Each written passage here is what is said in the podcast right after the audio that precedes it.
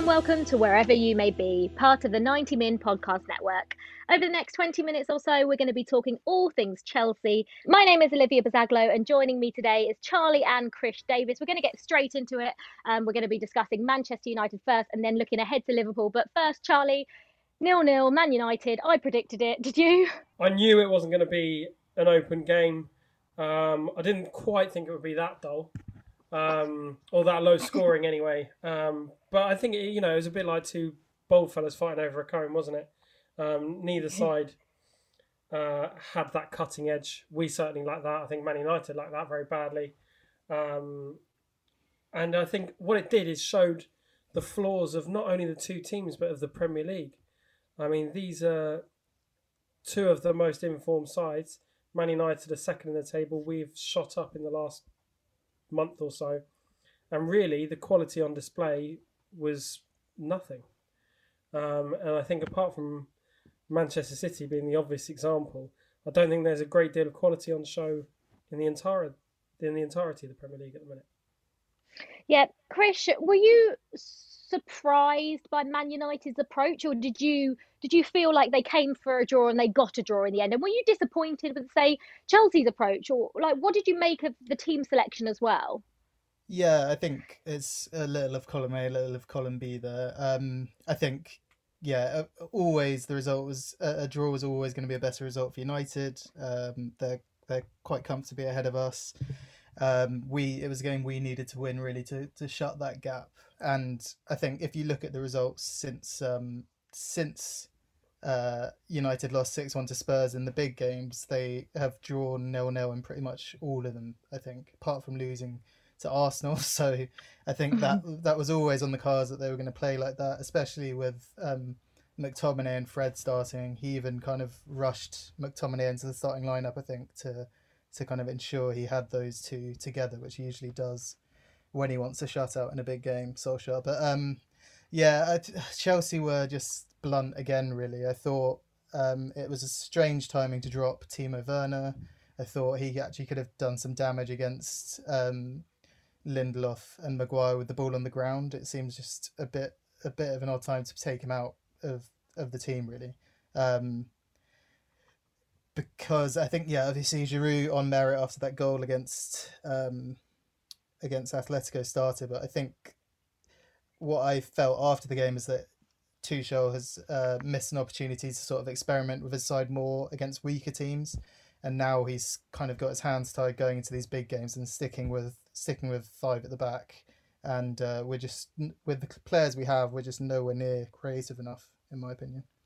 Yeah, Charlie, he obviously brought Ziyech in, and Ziyech hasn't had the greatest of sort of periods at Chelsea. He obviously started well, and Chilwell came back in. Does it help? What did you make of first Chilwell and Hakim Ziyech's performance, but also does it help with Tuchel? We know that he's a coach that likes to change things, but he seems to be changing things quite a lot. I mean, yeah, I agree with Chris. I was very surprised to see Timo Werner not in the starting lineup. Ziyech had a poor game, I thought. But I feel that his attributes are better used wider than he was. I think a player of his ability, of his particular skill set, I think it gets too clogged in the middle. And I think that diagonal ball over the top from Ziyech towards Werner running in on the left, that was killing teams in October. And him playing in this kind of quasi number 10 role, I don't think it plays to his strengths. I don't think his off the ball movement is good enough to be playing there. That's more of like a Mason Mount type role, who's, as we know, off the ball movement is exemplary. But Ziyech is a bit more of a mercurial talent, and I think it was a bit of a waste of time playing in there, if I'm honest. And I think if this formation is going to be the one he uses going forward, I'm not sure that Ziyech will get a great deal of time on the pitch. Chilwell, I was pleased to see back in the team. I think he should start ahead of Alonso, even if playing left wing back as opposed to a left back isn't ideal for him.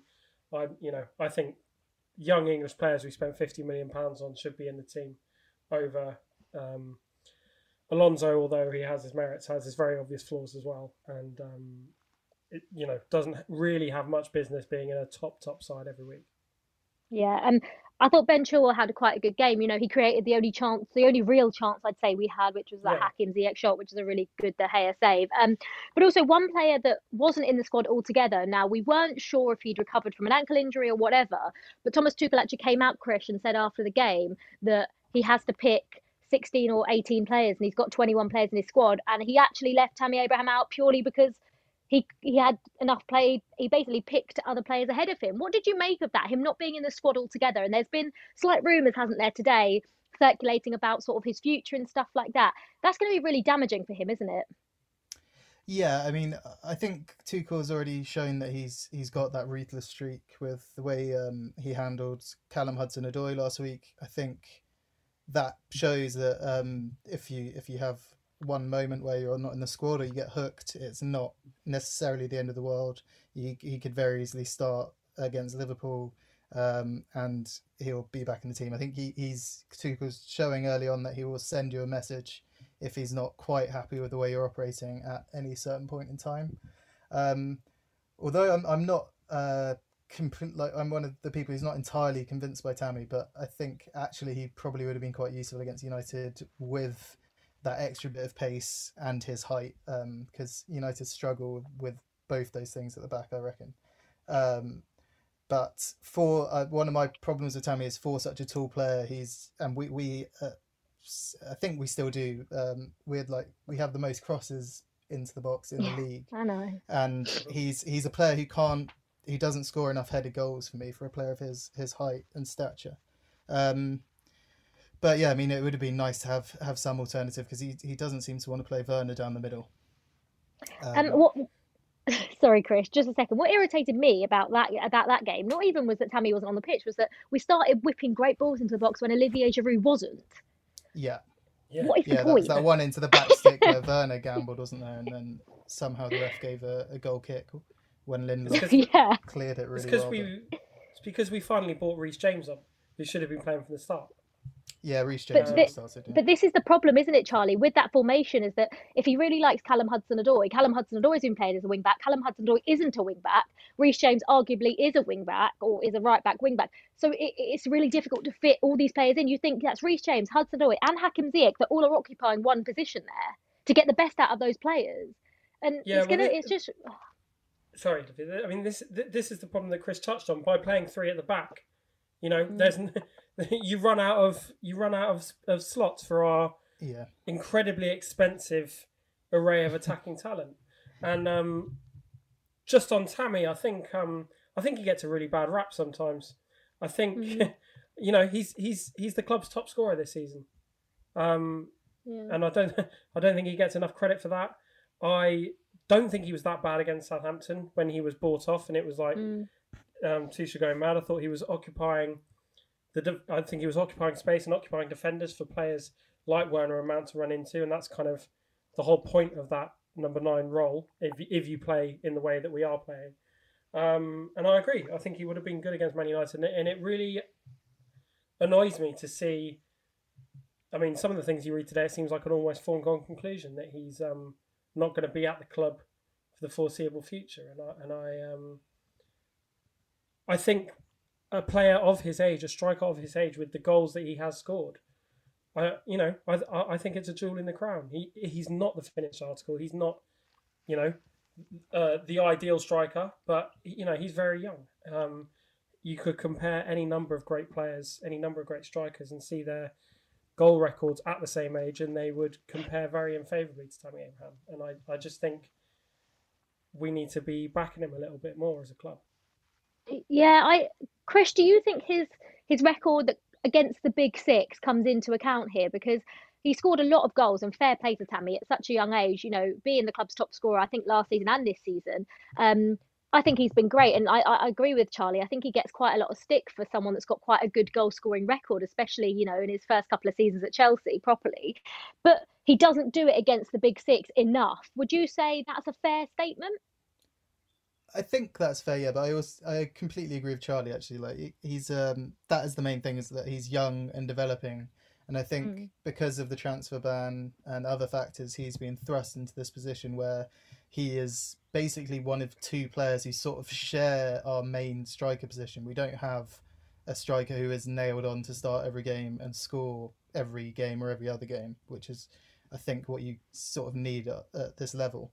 I think that is where the Erling Haaland rumours come from. I think in the summer, that is when it will become clear that if we do pursue that avenue, then we will have that starting striker, and then Tammy will be able to develop as the kind of backup option to that man. And I think that will actually be quite good for him, because I think Charlie's right that he was sort of discredited last season, despite the fact that he was coming in from a championship loan where he'd been absolutely on fire and started really well in the Premier League. And it was never going to be easy for him to maintain that, and no one should really have expected that. So yeah, I don't. Hopefully they don't send him out on loan, which obviously we have a habit of doing. I don't think we should read into the rumours too much. I think it's just sort of reactionary press to what happened at the weekend. But yeah, we shall see, I suppose. Yeah, Tammy hopefully has got a big part to play in this large part, this end part of the season, sorry. Right, okay. There was one massive talking point. I think we have to touch on it before we look ahead to the Liverpool game. If that penalty, Charlie, that didn't get given, Hudson-Odoi handball, how did you feel about that? When you first saw it, did you think it was a penalty, and how would you feel if that was down the other end in their box? Two different questions. No, I mean, at the time, I obviously thought it wasn't a penalty. You know, I thought it hit Greenwood's arm first. That's what everyone watching and everyone at the ground thought.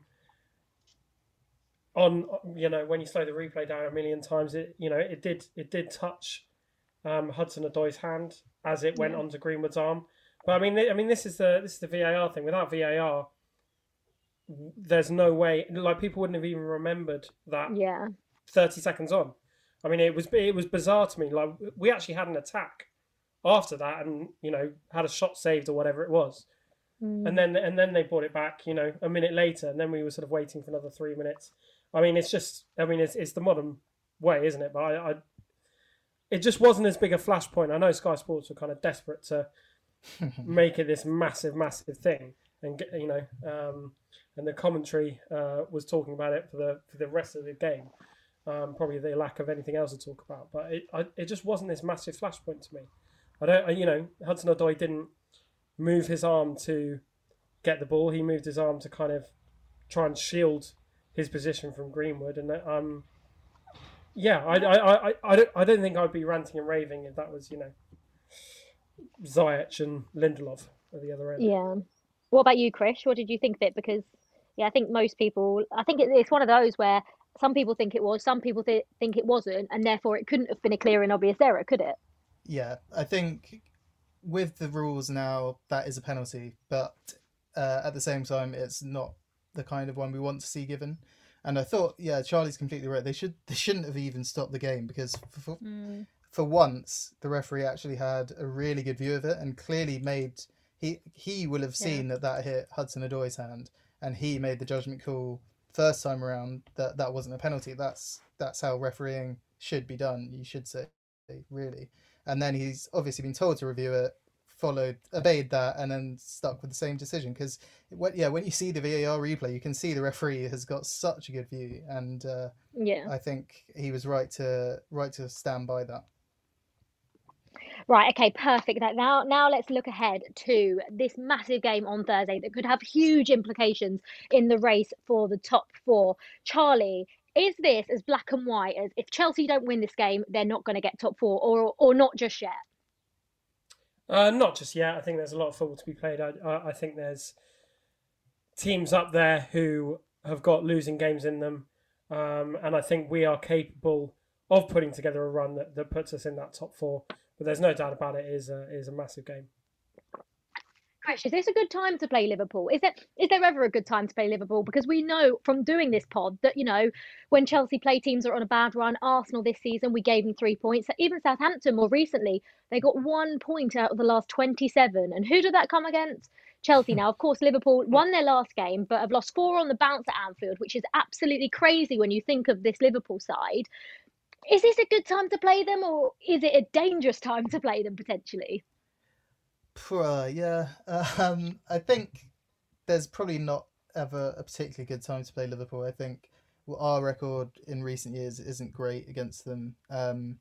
And as you say, I think we're just making things a bit hard for ourselves at the moment, especially scoring goals. Like I just would love to sit through a really, really comfortable 3 or 4-0 win, which it, it feels like an age since we've had one, you know. And obviously, I don't expect that to change on Thursday. Yeah, I mean, where we can get out of them is the sort of youthful defence with, if he goes with Nat Phillips alongside Ozan Kabak, that, I mean, I imagine he's going to draft Werner back in and should give them a test. And yeah, on the back of what we've just said about Tammy Abraham, I'd quite like to see Tammy start a bit of an injection of pace, someone who can be a bit more physical with them, because I think Kabak's already showing that he's struggling a bit with the physicality. He is only 18 or 19, I think, so that's fair enough. But yeah, to be honest, I don't have particularly high hopes. I think it's going to be another tough game, and in all honesty, I could see another 0-0 the way we're going, and I think Liverpool would probably take that, considering that home record that you've mentioned. I mean, yeah, I think they go above us if they win, of course. Charlie, Krish mentioned there the physicality and perhaps, you know, Kabak struggling and Nat Phillips coming in. Timo Werner caused Liverpool problems in the it's one of the first games of the season, albeit after that red card we sort of struggled a little bit. But do you not think, Krish says there, Tammy, would someone like Giroud, who knows this game and is so physical and brilliant in the air, do you not think a player like Giroud could bully these two centre-backs? Yes, I think he could. I think he will start, actually.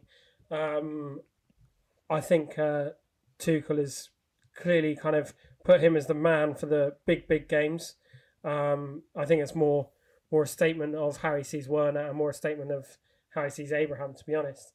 But I do think Giroud will play.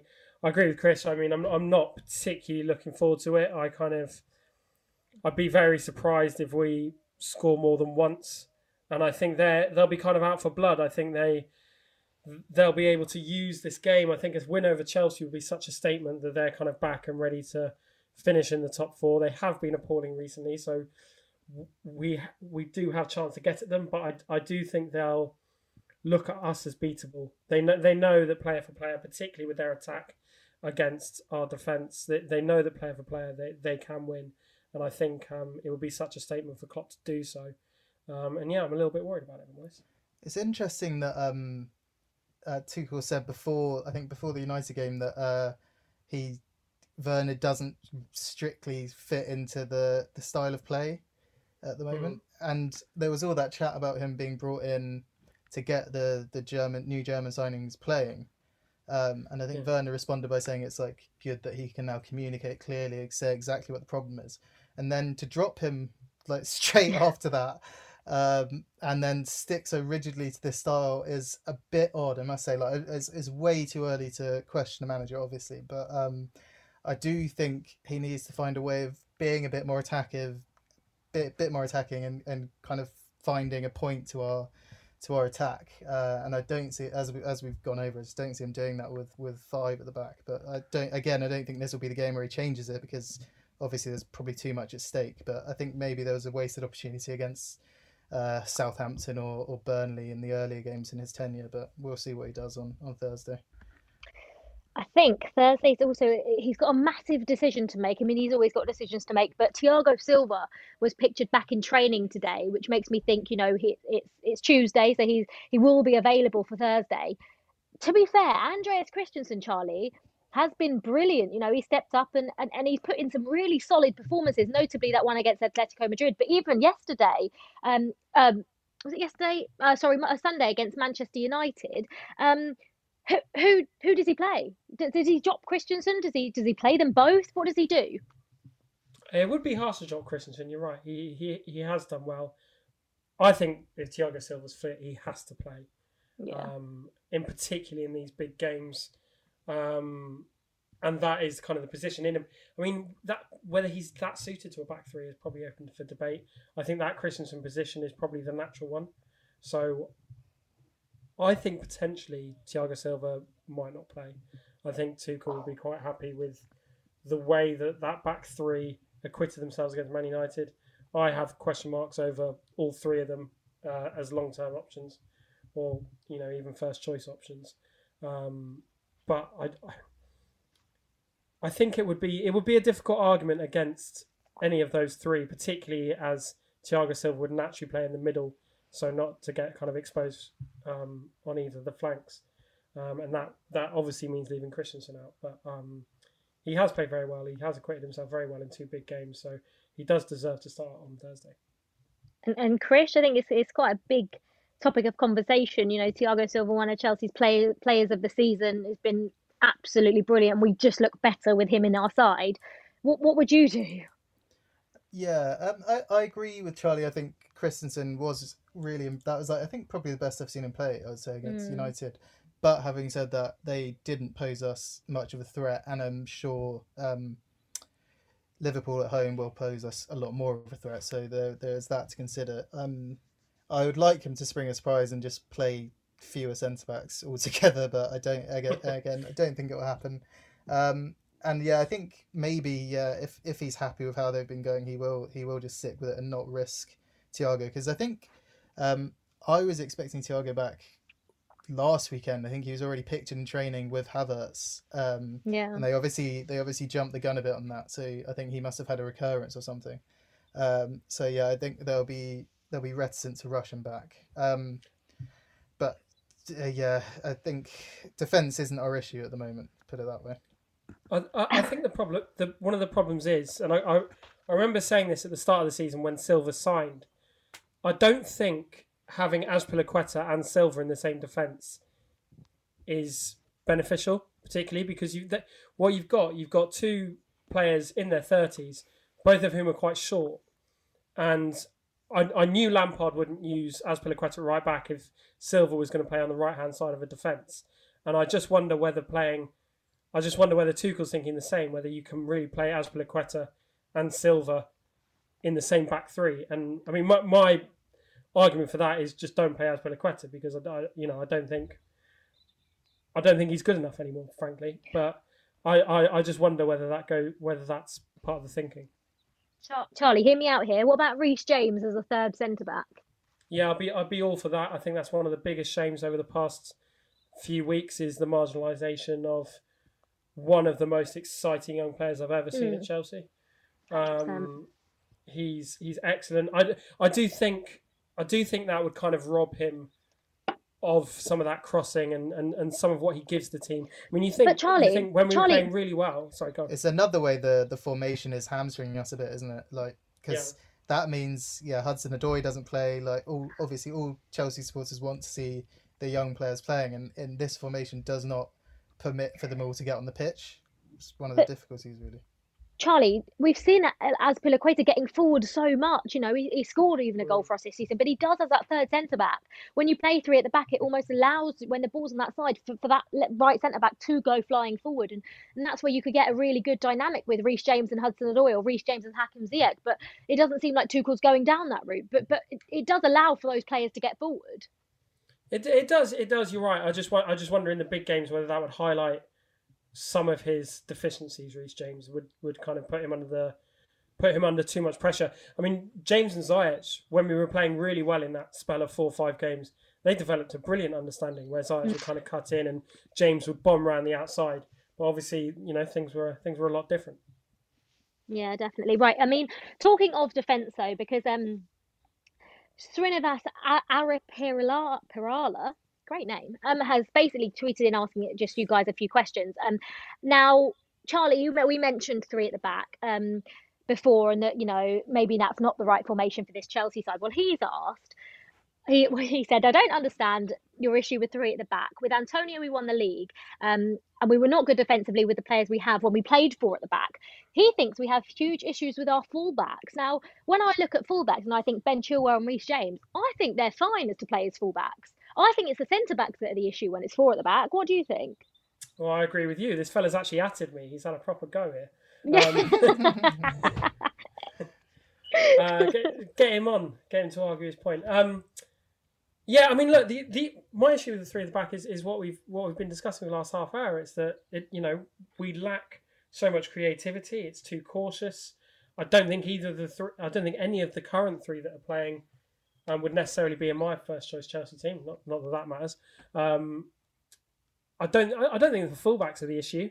I think, especially if you've got a Thiago Silva and Kurt Zouma, who I'm really not sure what's happened over the last 2 months with him.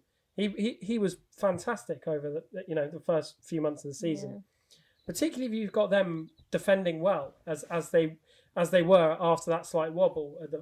I say slight, after that ridiculous wobble at the start of the season. I think it does allow Ben Chilwell, who is still a very young player, and is particularly, young in terms of his career at a very top club, and Reece James. I think that does allow them to make the odd mistake, particularly when you've got someone like Silva marshalling the back. I was perfectly happy with that back four. Those ones. Obviously, that's all been changed, and I it doesn't leave you with a lot of options going forward, particularly as well when you don't have the combative midfielder that you need. You don't have the solid midfield that you need to be able to, say, play like a traditional front three with wingers, because invariably we're going to have Jorginho and Kovacic in the middle, which isn't combative enough. And I was really pleased seeing Golo Kante start the other day. Yeah. Right, from the defence, let's go to the forward line, because. Sorry, I love your podcast. Thank you very much. It's always good to hear. Now he's redeemed himself there. He's redeemed himself. He has. So he's talking about Mason Mount. And obviously the Mason Mount pretty much in every game this season we've been saying is the Mason Mount we all love. Srinivas has said he's an amazing talent and of course works really hard, but what he lacks is that final pass. Krish, isn't this what every Chelsea attacker lacks at the moment? Because I look at there and think, who is our most creative player? We need someone to step up. But every single time, no matter who it is that gets the ball, that final pass is just lacking from absolutely everyone, isn't it? Yeah, exactly. I think we're just lacking that guile generally in the final third at the moment. And having said everything that we've said, if we're thinking this, I imagine Tuchel himself would have been immensely frustrated not to have taken 3 points on Sunday. Therefore, he should be. I think he's acknowledged it in pressers as well, actually, that he knows that we're just having an issue scoring goals, and that should therefore lead to a change. Again, whether he'll make that against Liverpool or beyond, we shall see. But I think now he's got players back to fitness. He's having a bit more time to work for them. Hopefully, we'll just see a bit more what's the word? Just a bit more understanding between those front players. And I think once we've kind of gone past this stretch of fixtures where we need to be more defensive, perhaps, or that was his thinking, then we can play a different formation and play a bit of freedom. Because I think he's obviously come in, seen that one of the first jobs he needed to do was stabilise the defence. And his method of doing that was turning to a five at the back, which is fine. But I think we've got to the point now where the defenders are confident again, the centre-backs have played themselves into some form, and now would be a nice time to sort of take the foot off the brakes a bit and chuck in another attacking player and have a bit more of a go. Yeah, definitely. Right. Chris, Charlie, it's been an absolute pleasure as always. That is all we've got time for today, though. Thank you so much for listening. If you could drop us a review, it would be very much appreciated. Subscribe if you haven't already and if you've enjoyed what you heard. Now, we will be back again later this week, potentially, to discuss that Liverpool game. Depends how it goes. But it's a goodbye from us, and we'll see you all next time here on Wherever You May Be.